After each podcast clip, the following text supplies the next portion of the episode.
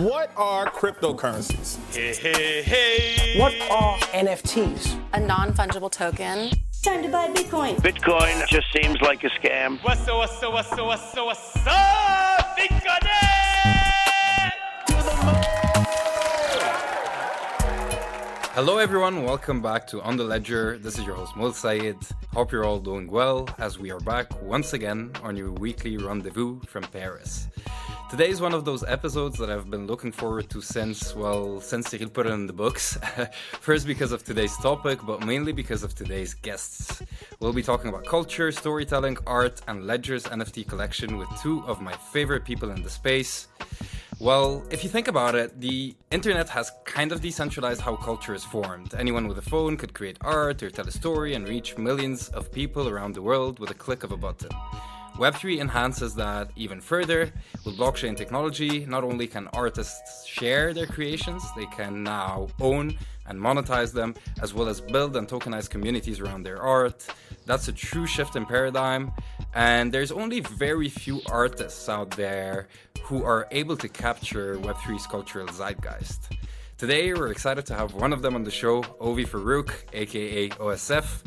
We'll be diving into his story, art, and inspiration, as well as explore Ledger's recent acquisition of 13 of his artworks with the one and only Ariel Wengroff, Ledger's VP of Comms. Ovie, Ariel, glad to have you on the show. How's it going? Good, thanks. Good. Thanks for having me. Thanks, Mo. Always a pleasure. It's a good crew. I feel like we got a dry run of this a bit at NFT Paris when we all on Rogue Radio together. So now it just feels like this is how we should only talk to each other. I love it. It'll make out a ton of episodes for Sigil and Theo. But before we dive into what we're about to talk about today, I'd love for our listeners to get to know you a little bit better. Ovie, lots of people don't know this, but despite your incredible success in the art world, you're not a trained artist. You were actually a trader for over 10 years at Barclays.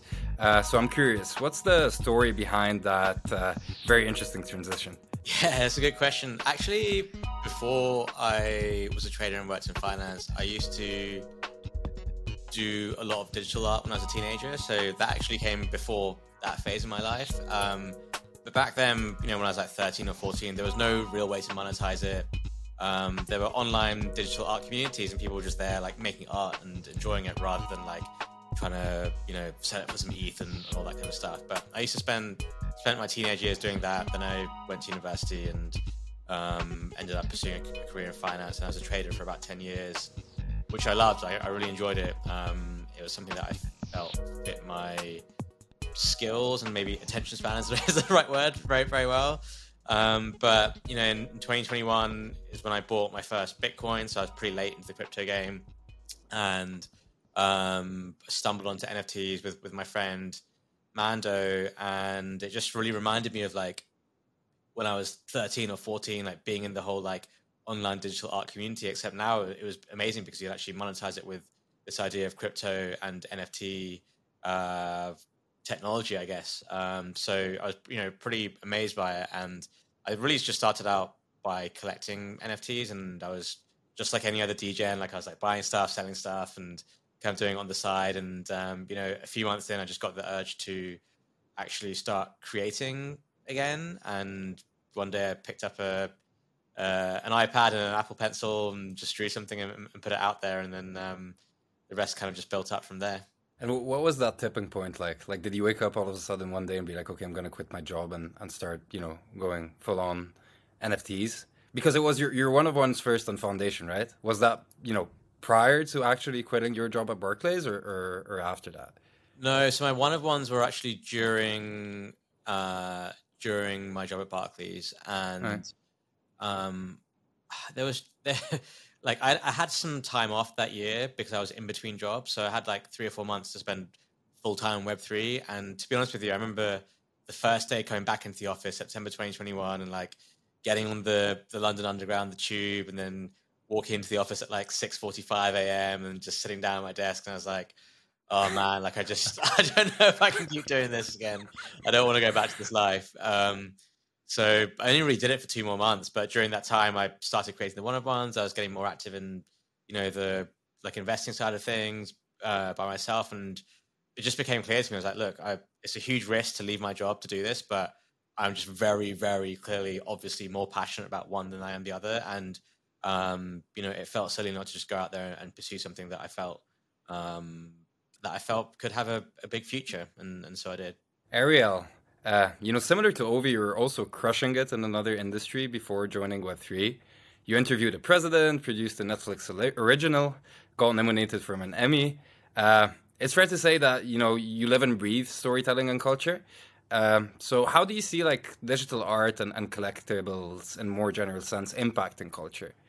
Well, you know, what's interesting for me and in the evolution of being part of what people called digital media at the time was this was just a new way of communicating with people that fit technology and innovation, but we wanted to categorize it differently. And now it's all the same, right? And in the same sense with NFTs or digital collectibles, we're starting to see people respond to the available technology that exists and the fact that we spend more time online. So I've always been interested in like, well, what is the category that provides the least red tape, but also what is something that's actually interested in enabling creators in the full experience of making, observing, having IP, and then being able to interact with the user across many different categories. And so the impetus for storytelling and I guess being quite interested in culture has always come from that sense of curiosity. And I find that there's generally more friction to acknowledging the world that exists around us than embracing it. And it's allowed people like me and people like you as well, Mo, and it sounds like you, Ovie, like to really jump in very quickly into a space that many people are resisting, which means you get to absorb way more of it early on. Like the reality is I started in politics and got into media because they were like, send the young kid to work on social, right? And when I was in media at Vice, it was like, oh, let her go make the show about the thing, right? And if you raise your hand and jump for it, it's quite similar in Web3. And there's still this outstanding issue that goes from each category, which is, if I'm a creator, how do I actually see long-term value in my work where I'm not beholden to one entity to basically be the gatekeeper for my success, for my revenue, and for my relationship to my community. And so to me, digital collectibles and what we're starting to see in the space is a true opportunity to break down that history, but we have to force it. Otherwise, habits tend to continue to permeate. And that's what I think is so exciting about what we're seeing right now. Yeah, absolutely. Like, you know, Ovie obviously can speak to that more than I can, but the ability for a creator to own their engagement layer without depending on a platform is definitely really, really interesting. And we'll be talking about that in a few minutes. But before we jump to that, you know, we were speaking about culture and I, you know, mentioned that in the introduction, but I think that there are very few artists in the space that are able to capture the culture of Web3 with their art. And Ovie, you're one of them. Like OSF is such a household name now when it comes to Web3 art. And it's actually very interesting because that identity and tonality is ever present throughout your body of work, starting with the one-of-ones and foundations that we mentioned. So I'm wondering, was that actually like premeditated? And where did the inspiration come from? Because if you look at like your first one-of-one on Foundation, it actually sets the tone for everything that you've done down the road. Yeah, it's, I don't know, like when I love culture and I love internet culture. And, you know, when I started getting involved in the crypto community and the NFT community, like I really fell in love with Web3 culture. I'm just so fascinated by it. I'm so fascinated by the things that bring people together, the things that push people apart, the demographics of people that get brought into the space, and just like how the simplest things like memes and just saying GM, whatever, like actually binds people together in such a powerful way. And so, you know, like I think one of the reasons why I remember when like the idea of memes first came out, it was like 2011, 2012. And it was just like, the main thing about it is like, it's just things that people can relate to. Someone sees something that's like, oh, that's, I can so relate to that, or I can so resonate with that. It's that feeling inside you. And that's why memes are so powerful. And, you know, if you think about some of the most famous comedians or most popular comedians, their jokes are based on things people can relate to that no one ever speaks outwardly about. And memes are just the digital representation of that. So I've always really been fascinated by it. Like I love the whole thing. And just, it just felt natural for me to just put it into my artwork. It's like, oh, I found this thing really funny, or I found this thing really iconic. Wouldn't it be cool to make kind of like a satirical version of it in my style, or have an interesting play on it, just to like capture this moment in time or capture zeitgeist. And I'm a very, very nostalgic person. Like I do really weird things. Like I've been organizing my music playlist by quarter for the last 15 years, and I literally have it all like on Spotify. And I used to like write like diary entries to myself on email, just so, and I'd write like all these random things just so I could like look back on it and be like, oh, like that's what I was doing when I was 17 or whatever. And for me, art is the same thing. Like I view it as like the stuff that I create, I view as like a documentation of a certain moment in time within crypto, Web3. It might be a certain moment in time that's specific to my life. It might be something different. But, you know, as I look back through the stuff that I created since September 21, I think was the first piece, I look back at those pieces and I'm like, cool, like that reminds me of what I was thinking at that time, or that reminds me of what was going on at that time. And I'm just a big fan of nostalgia and capturing the moment in some form of expression. And for me, in this situation, it's through art. And I mean, that's what the OSF editions are all about. Like, if anyone like goes to even season 1 and season 2, and you go through all of these different moments, and you're actually in the space, there are so many different moments through which you could either recognize yourself or recognize people that you know.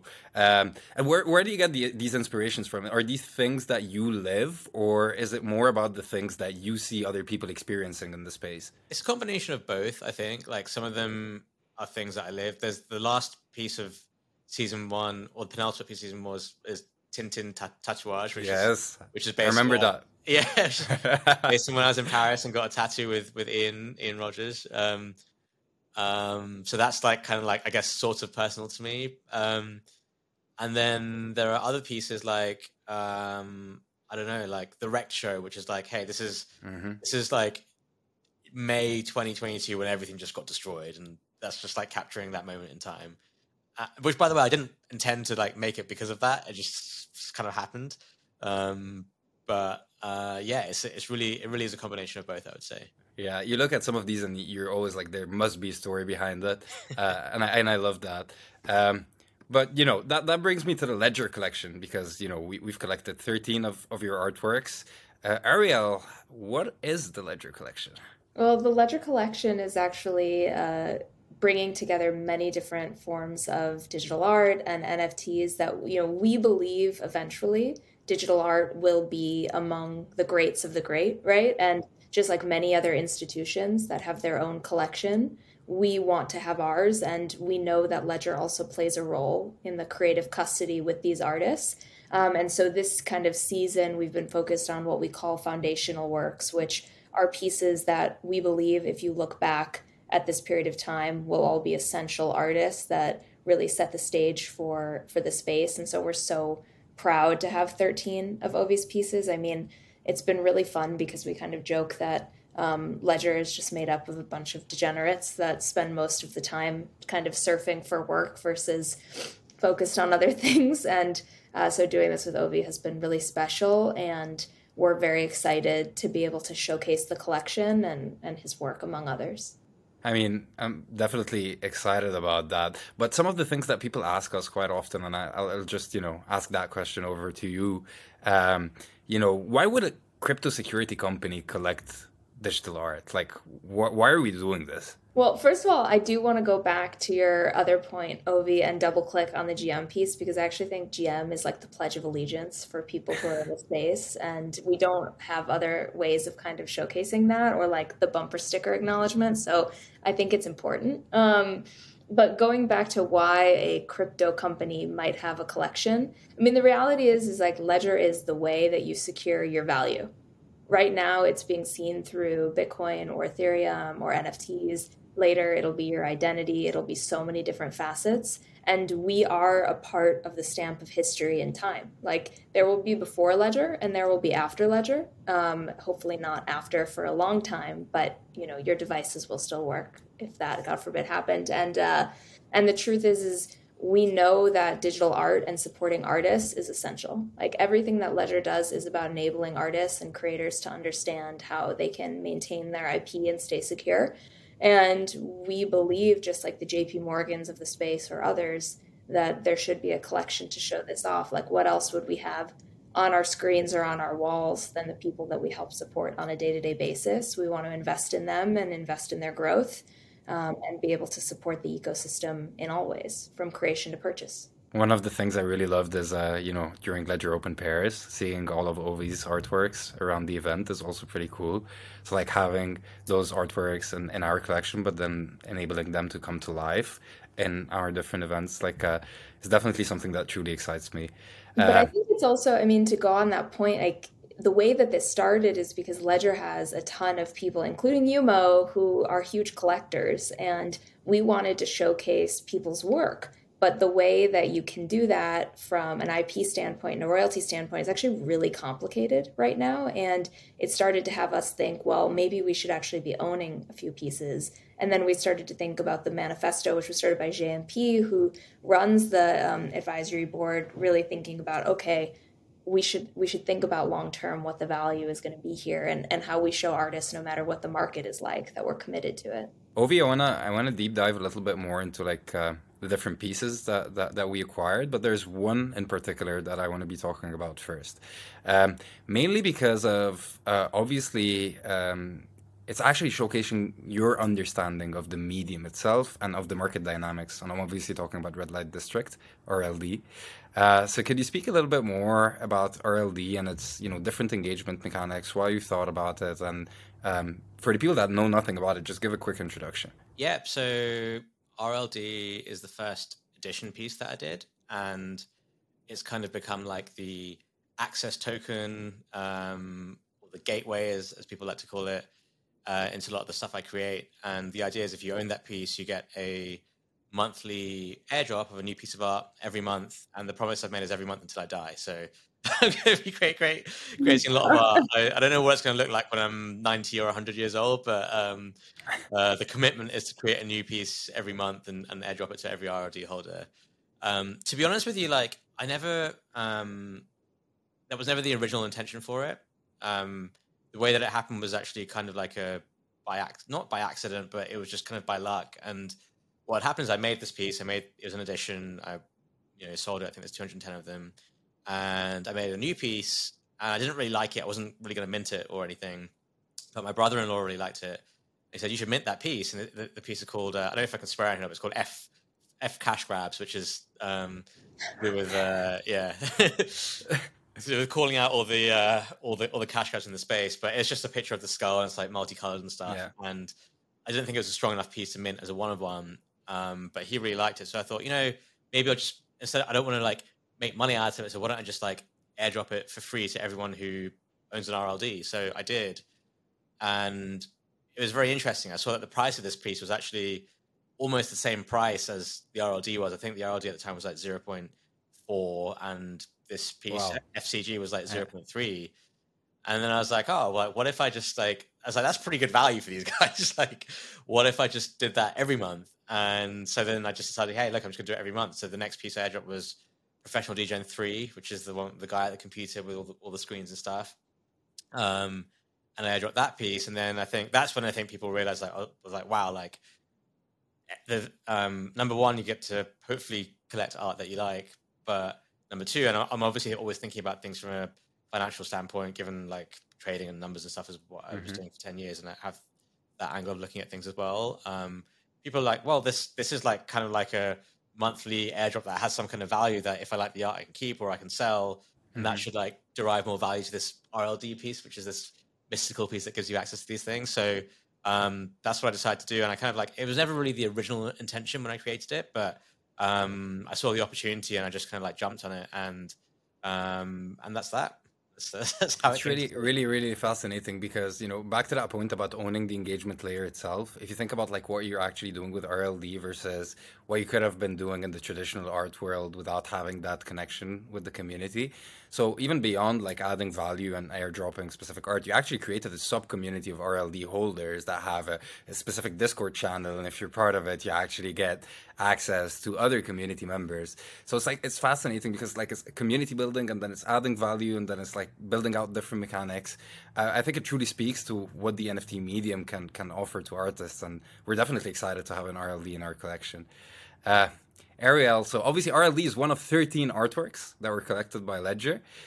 What interested you in Ovie's work? And, you know, talk to us a little bit more about that whole collection process. Well, I would say for Ovie's work in particular, there's something to me that actually feels quite like, oh gosh, do you remember almost like the horror-esque 1950s 2D cartoons where it's almost like the ghouls and ghosts that kind of waver in the background with the... To me, there is something about your work that really reminds me of that. And I do also love that, like to your point earlier, it fits many different vibes. Like you can tell that there's a season of personality there. It's not just one character that we see over and over again that feels the same. There's so much emotion for it perceivably still having a 2D element, which I actually think is really hard to do because at its core animation, and I worked on an animated short, so I know how complicated it is. Like, there's something about your work that feels very transversal, which I think is really fun. And to Mo's point, like seeing the work up at December Open in Paris and having it feel about Paris, like I know that there is an emotional experience that I could feel even if I wasn't there that day. And so I think that that's really fun. And something that's been great about the collection is like we're betting on now, but also things for the future. Like we finally got a punk. And when we did it, we ended up picking one that has less of the rarity traits now, but they're traits that we're betting on in the future, which I think is fun because we're also making some choices, like we're playing the game. And also in addition to that, something that I love about, you know, your work, Ovie, that you just also mentioned as well, which is Mo's point about the engagement layer, like in a traditional art standpoint, you wouldn't be able to have that relationship because it would be through the gallery. And even if you made a deal, if your work was at that gallery, the gallery would still take like a percentage of it and of the ownership. And so for us, every time we bring an artist into the collection, we're really thinking like, well, how can we then also amplify that artist through Ledger and make sure that anything we're doing, like they kind of get our platform and awareness too, which is really great and exciting. And we know we've also showed like the Jen Stark vortexes that we have. And at NFT Paris a couple weeks ago, we had a really great conversation, which Mo, of course, was a part of as well, about the collection and the pieces that are stimulating to us. And I'm excited to see each season how we thematically approach this, which to your point will have sort of that nostalgic, this is what was happening in digital art at the time, and this is how Ledger was approaching that thesis and methodology, which honestly, I don't really know any other business that's being as transparent as they broker it in the way that we are. And we also, like, part of something I love is there are the pieces we collect that are like yours, and then there are pieces we collect that are Ledger-inspired work, where we haven't even spoken to the artist and they've interpreted the brand. And instead of us reacting as a company and saying, well, how could they use our IP and they're interpreting us? For us, it's like, that's awesome. Like, how can we get as much of that as possible? And then how can we support that artist? And that's been a really special experience too. Ariel, you made the perfect segue into the next question, which is about IP. You know, Ovie, like what I think is actually very fascinating with your work is that you've done one-of-ones, you've done editions. You've thought about, like, you know, different ways through which you could utilize on the NFT medium in order to engage with your community. And then, which was something I completely, you know, found to be very surprising. You went on like the collection route, like building out your own IP quite early on, like in a moment where CCO wasn't really a thing yet, or, you know, it was at the beginning at least. And then you launched Rekt Guys, which I think is one of the most interesting on-chain IP projects out there. Could you speak to us a little bit more about like the inspiration? Because you did it with Canary Labs. Also give us a little bit more of an overview of what Canary is. I think Rekt Guys was your first project with Canary, if I'm not mistaken. Well, Degens was actually technically the first one. Degens, sorry. Yeah, yes, yeah. Degens was the first one. But give us a little bit more of an overview about what Canary is, and then Rekt Guys and why you guys chose the CCO route. Yeah, so Canary Labs is like the umbrella company for all the different things that we're doing right now. And one of them is Degens, which is like an NFT research platform. So we have quantitative analytics, we have fundamental reports and all that kind of stuff. One of them is Rekt Guy, which is, I don't know how to really explain it. It's just like a So when I explain it to like people not in crypto, I call it a lifestyle brand. But I don't understand what really? Lifestyle. Yeah. You call it a lifestyle? Amazing. Okay.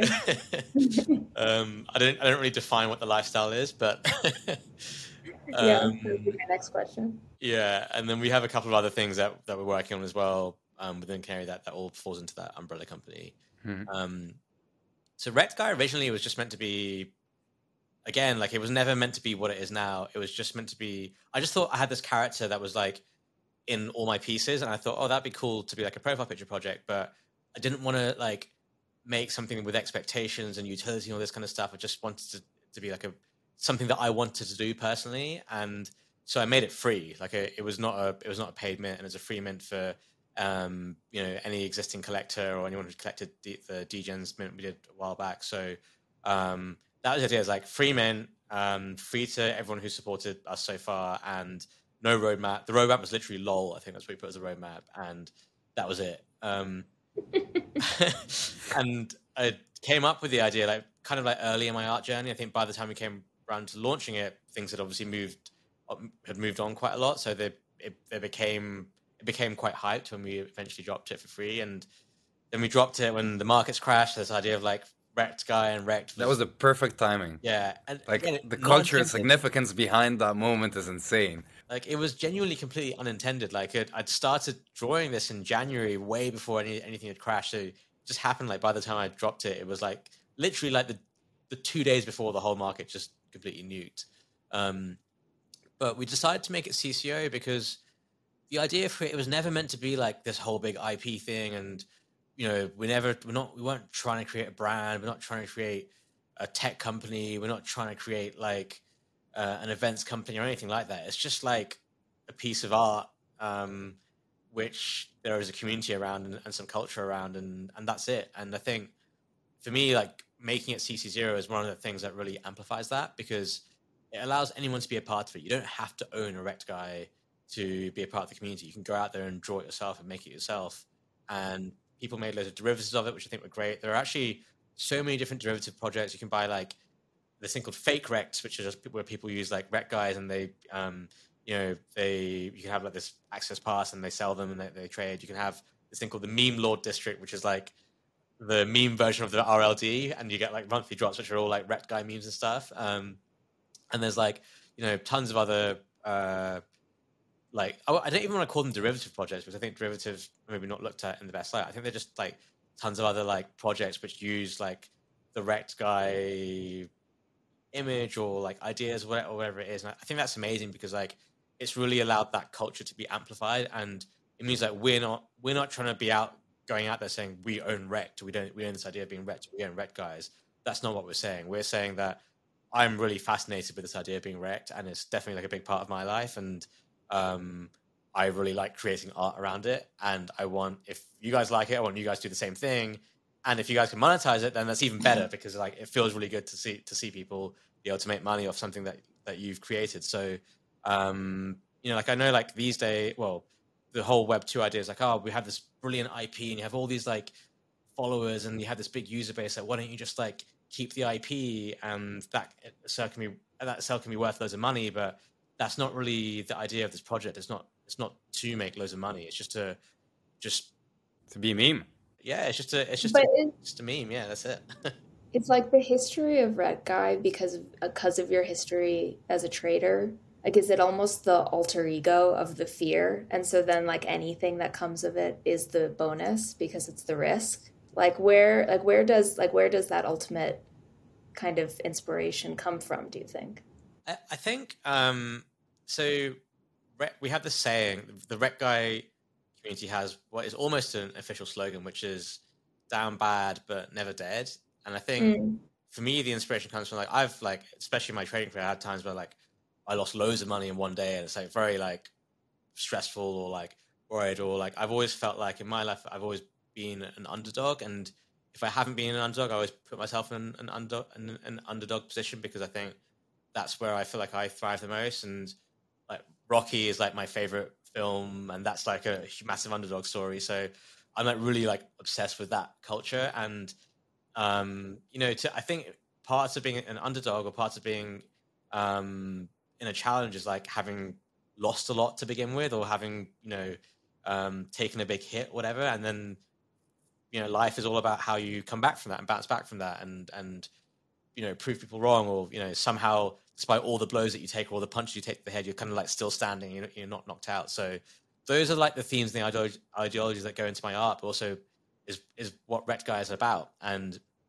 like in the world of crypto, whether it's a bull market or whether it's a bear market, people just lose money all the time. Like whether you get scammed or whether you buy a random altcoin that's up 1,000% one day and down 99% the next day, like whether you get fished, like all these sorts of things. And by the way, guys, make sure you're secured by Ledger, and that will help you avoid 95% of those problems. But it's just prevalent in crypto. Like Rekt culture is a lot of crypto culture, but it doesn't mean you're out for the count. And there are so many amazing stories about how people lose everything and then bounce back from it. And that's like the aspect of it I really want to and like to celebrate and like to encourage. It's like, I want to send the message out to people. It's like, look, you may have lost a load and you might feel really down right now, but it's not over. Like, you're not out for the count.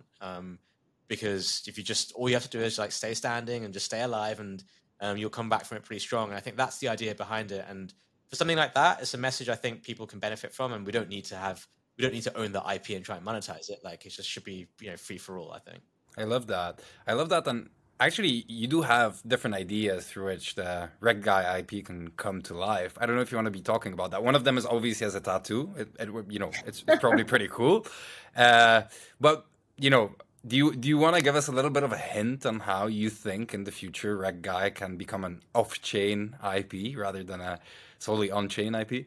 Yeah, I think we've done 3 different events, and we collaborated with you guys on the one in Paris. I think events are a really great way to get people together, and I think a lot of NFT events are very same, where you just have this like big party and like a club or whatever. And I think we want to do something different, and our events have been different so far. The saying is, "What happens at the Rekt event stays at the Rekt event," so I can't go into what actually happens at the events, but you know, like I think we just enjoy doing different things with events, and beyond that, I don't know. Like I kind of don't really want to go down the line of like selling products. Like we did a merch drop recently, and it was something that we did because I think people wanted it, and it's not something we like. I think we did it for flat, so we didn't even really make any profits on it. So I think if people are like, hey, we want merch, we want like special items, or you know, maybe we want like a Rekt ledger or something like that. Like those are things I think we can do and we can deliver. But it's with the intent of like, yeah, giving people the things that they want rather than us trying to create things that they want to monetize. But I think one thing I've noticed is that I think a lot of brands and big players, whether it's Web2, Web3, kind of want access to our community or our IP. And it's like, hey, we want to collaborate with you this on this. And I think that's an opportunity for us. It's an opportunity for us to actually elevate and amplify the brand and the idea behind it without, you know, going out there and having to raise VC money and all that kind of stuff. Ariel, what does the future look like for the Ledger collection now that, you know, we've obviously throughout the first year collected, you know, amazing artwork from artists like, you know, OSF, Justin Aversano, some Art Blocks as well. Where's the next destination? Where are we heading? Well, I loved what Ovie just talked about for the underdog, and it really made me think about the fact that so much of what we do in the space is like justifying the space versus seeing some of the creation. So I think the collection is a really great embodiment of just being able to look back at that creativity. As I said, you know, this was really the foundational season. Next season, I think we're really looking at sort of emerging artists, people who are very much from around the world. We want to be part of people's growth. Like what's been really fun over the last year is there are a lot of people that we started to bring into the collection that we've obviously seen become much larger artists in many different forms. So I can't really say who will be acquiring or what pieces, but I will say if you have an artist in mind, or if you are an artist and you think the Ledger should, tag us on Twitter and hit us up and let us know. And we're always looking and scouring every day for new pieces to bring in. Ovie, speaking about the future, you know, there's always, this question might be a little bit cliche, but I know you'll find an uncliche answer to it. What is your ultimate, you know, image of a successful artistic career? What would be like the epitome of success in your eyes? Oh gosh, for me or just in general? Yeah, for you. For me. Because interesting, you talked about being 90 and still doing artwork. So, you know, you want to be creating art. You don't want to be, you know, going off and, you know, going to St. Bart's and chilling there and not creating any art. Archivist. And what's great is that you've actually, with that identity and tonality, you do have like a whole journey ahead of you that you could keep evolving. One question that might be another, like a double question, will you ever deviate from that and kind of start off a new journey as a OSF, but not necessarily going through that, down that same path? And then, yeah, those two questions together. I'm cheating here, but... Okay. So the first question, what would it look like to be... have a successful art career, whatever. I think I would say if I could reach as many people as possible, that would be my definition of success. And I wouldn't measure it by sales or anything like that. I'd measure it by like, oh, have you seen like, you know, OSF season 1, or have you seen this piece? And everyone's like, oh yeah, I know this piece, or I know this piece. And for people to actually know what they're about, or at least have their own interpretation as to what they're about, I think that would be my definition. Like you mentioned that at the beginning very generously that I'm a household name. I don't think I'm quite there yet, but you know, one day I think it would be nice to have like to have my art seen by as many people as possible, but also have as many interpretations of it as possible. And I'm always interested to see how people interpret in their own way. And for me, I think that would be the best measure of success. Second question, you know, could the future look any different, or could I deviate or change? I'm actually very well known by my friends and family, and unfortunately for my wife, of like changing my mind quite a lot and doing different things. And she always tells me like, oh, I thought I married someone who worked in a bank and was a trader, and now I'm married to an artist. So I do change my mind and stuff quite a lot, but I also stick to like the core promises, beliefs, ideas. And so I think like I will still be doing the same things in terms of like, hey, there's still going to be a monthly RLD airdrop. I'm still going to be creating art because it's something I like and I'm passionate about. Will it look exactly the same as it looks now? Possibly, you know, maybe not. Things can change, things can develop, and I'm adaptive and I'm open-minded and I'm always willing to change to new situations. So I think the kind of core ideas of like doing the things that I've done will always remain, but what that actually looks like optically could be different in a few years. Who knows? And, you know, even I don't know the answer to that yet, but we'll see. I think we're all looking forward to seeing what the future of OSF holds for us. But before we finish off, I actually want to give you the opportunity to ask a question to one another. That's kind of our own way of participating in decentralization. So Ariel, you want to start? Sure. Now I'm just thinking about like old Rekt guy and what he would be doing. 90-year-old OSF. Yeah. I mean, I guess my mind kind of goes into two different directions. I think one would be something you would say no to for your brand, right? Like if you describe it sort of as a lifestyle brand in some ways, like what is something you never think you would see for it and your art? And then my second one would be, do you think eventually, like if you think about your work in perpetuity, you would hand over the IP for someone else to interpret it? Not like future royalties, but actually in creation. Like how do you sort of see the passing down of your pieces, or do you think it sort of ends within with your own artistry? Yeah, both good questions. I think what would we say no to? I think there's a lot of things we would say no to. I think the main thing is I don't really believe in monetizing our holders and monetizing people. And look, I still sell art, and we still, you know, have NFTs that we sell. But the idea is that they're always priced, or they're always made where people can make money on it, or people can get something from it. And it's like it's like to create this idea that we're all in it together. And if I do really well, then all our holders will do really well. And that's why we have these things like these buyback strategies where 20% of our profits go back to buying back Rekt guys, and so we're streaming the value to them. So sometimes you get people reach out to you like, hey, we want to do this, and by the way, we can both like make loads of money from it. And I'm just like, well, it's not really, I think it's not gonna number one, it doesn't fit with the brand, but it also doesn't fit with like driving value to our holders. And I think the idea for us is like, how do we drive value to our holders as much as possible? Sometimes that might mean we have to do a paid mint, but we're using those proceeds in a good way to actually multiply that mint price. Or maybe it's just like turning down certain things and agreeing to certain things. So I think, you know, sometimes you get approached by like very big, well-known brands and you think, oh, wow, this would be so amazing if Rekt Guy plus XYZ was put out together, but you just know their intentions are not like necessarily Web3 native or genuine. And at the end of the day, while the headline thing might be really good, it's probably medium to long term not great for holders. So I think that's the main thing for us, to make sure like the same concepts and interests are aligned. And it's a good question with regards to the IP. I mean, I guess theoretically anyone can make whatever they want because it's CC0, but maybe at some point I could hand over the contracts or whatever, or hand over like, hey, here's season 23 of the edition, someone else is doing it. I don't know how I feel about that, because I feel, rightly or wrongly so, I do feel like a little bit possessive over it. Not possessive over like, because everything is CC0 anyway, but it's like, oh, would I really want someone else like creating the things that I have in my head, or make their own interpretations of it? And that's a quite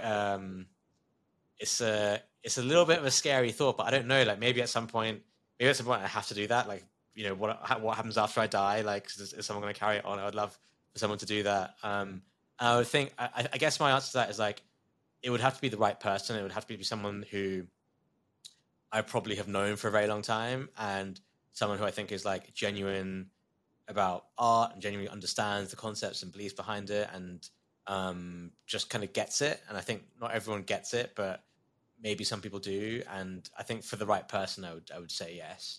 But it's still a very scary thought.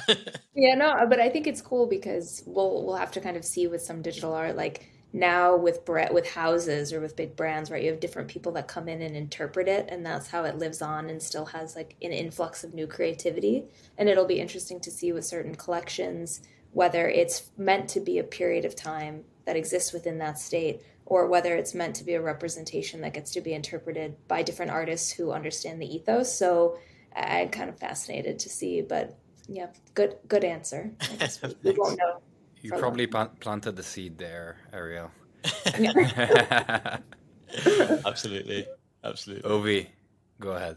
Yeah, I've got, I kind of got two questions as well. So the first question is, how do you feel about the word ledger now being almost universally used just for any hardware wallet, just like Hoover or Sellotape or I don't know, I can't think, there's another, I'm sure there's more, but I can't think of them, where they're actually brands, but Red Bull, yeah, they're actually brands, but people use them as use them collectively. And the second question is, I think the idea, kind of a follow-on from that, the idea of a ledger is like, so it's now started to get really ingrained in crypto culture, and you see a lot of memes with ledger. There's one really cool one that I saw, which said like, it was like, come and take it, which is like an old USSR meme, but it had like a ledger on it. I think Vince Van Doe made that one, which is amazing. And I think it's really like within crypto culture, but as you guys think about, as we get mass adoption, you guys think about growing out there into the wider audience, how do you view Ledger as a brand in that context of like a much bigger and wider audience? It's great questions, and it's actually something that we're talking a lot about right now, and kind of hits on that point of how excited like I am, and I know we all are, at seeing artists and creators interpret the brand in that way. It's very much the Kleenex of the space. Like, you don't buy a hardware wallet, you buy a ledger, and we like that. Like, we want that to grow, and also because the history of the space is, it's a temperature-based wallet that is a vault that blah, blah, blah, right? Like, all of the language is kind of prohibitive and awful. And so if we can just be the verb, if we can be the embodiment, that's amazing. Also because everyone's experience is so different. It's like saying, oh, who's the internet for? And so we need different communities and people to embrace our brand and make it feel like it can be their own, in the same way that when I pick up my phone, I'm not thinking about the Apple brand every day. I'm thinking about the relationship it gives me to my community.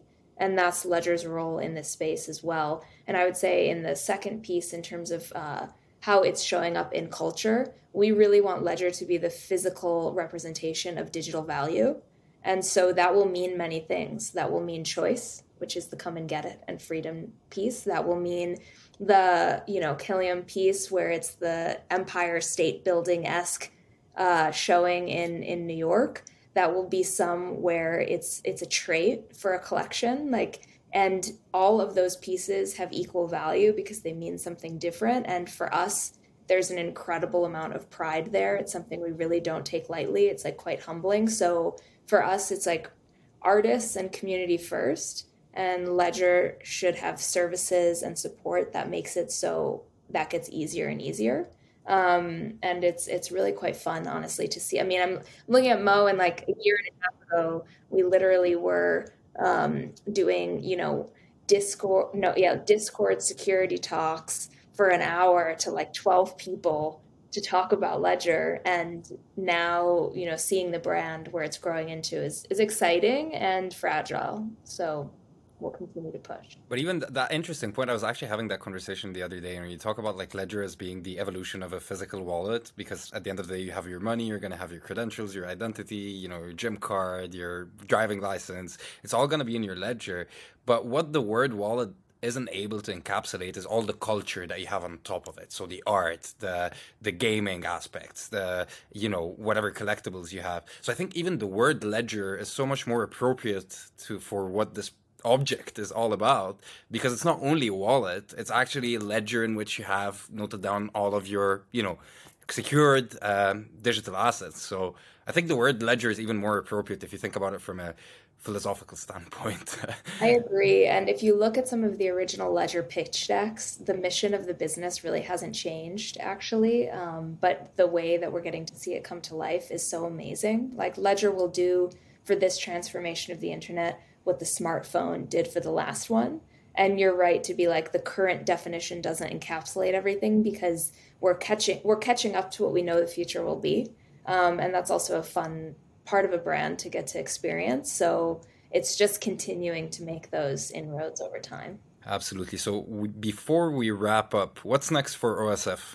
What should people be expecting in the short term? I have another collection, a new collection that I'm working on, which I haven't really spoken about at all, actually, yet. So in public, at least. So this is the first time I'm mentioning it. But but it's very early editions. Stages. Sorry? It's going to be a editions collection. As part of the editions? Well, it won't be part of the editions. It'll be a brand new collection. Okay. And maybe owning certain editions will help to be part of it. But it's an idea I've had for a while, and I've had to like get all this other stuff out the way before I could start working on it. So I've kind of been working it very slowly, but yeah, I don't know. Think any hints?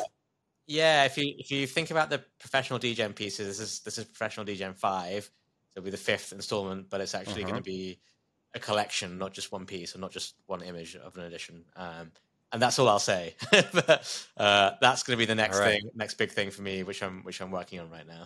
We should actually cut this as a clip and post it on social media. I think some alpha for us here from OSF. We love it. Ariel, what's next for Ledger? Oh my God, what isn't next for Ledger? No, I mean, like, I would say market aside, we're continuing to push so many exciting things. Like that tomorrow, or I guess when this comes live, Ledger Extension will have just launched, which is a really amazing browser extension and just easy way to clear sign and securely and quickly mint, which we're very excited about. And of course, something I'm so thrilled about is our Ledger Quests, which is our proof of knowledge NFTs. I think they're truly innovative in the space, and I love seeing how our community responds to them on social. So those are two things to check out if you haven't yet. Love it. For Ledger. This was an absolute pleasure. I think I could have kept going for hours, but unfortunately we're limited by time. But, you know, we're going to be doing this again. I hope this is not the last pieces that we collect from OSF, but even beyond that, Ovie, you are welcome anytime on the Ledger. And Ariel, obviously, this is your home. Well, thanks, Mo, for always being the best. And Ovie, it's truly a pleasure. So. Thanks for having me, guys. The pleasure is definitely mine. Always great to hang out with you guys. That's it. I could have kept chatting with Ovie and Ariel for hours. Such an amazing conversation. Gotta love their vibe and approach to art, culture, and storytelling. in a more general sense. I hope you enjoyed this as much as I did. On the Ledger will be back soon with more of your favorite content. Till next time, take care. Au revoir.